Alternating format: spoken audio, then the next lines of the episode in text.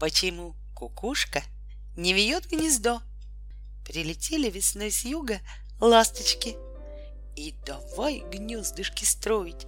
Носят глину, лепят свои домики под крышей и на стенах. Грачи ветки таскают, на верхушках деревьев свои гнезда плетут. Скворцы устроились в скворечниках.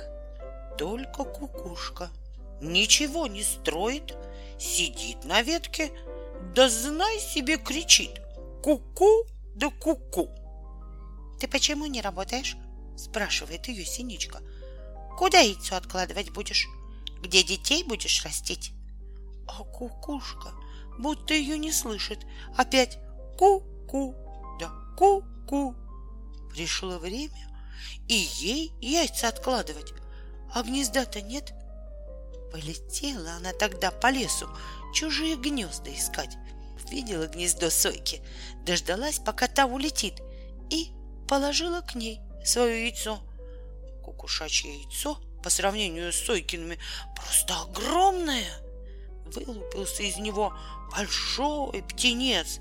Все яйца Сойкины выбросил и ждет, пока маленькая Сойка ему еды принесет. А Сойка будто и не замечает, что птенец-то не ее, не родной. Кормит его, заботится.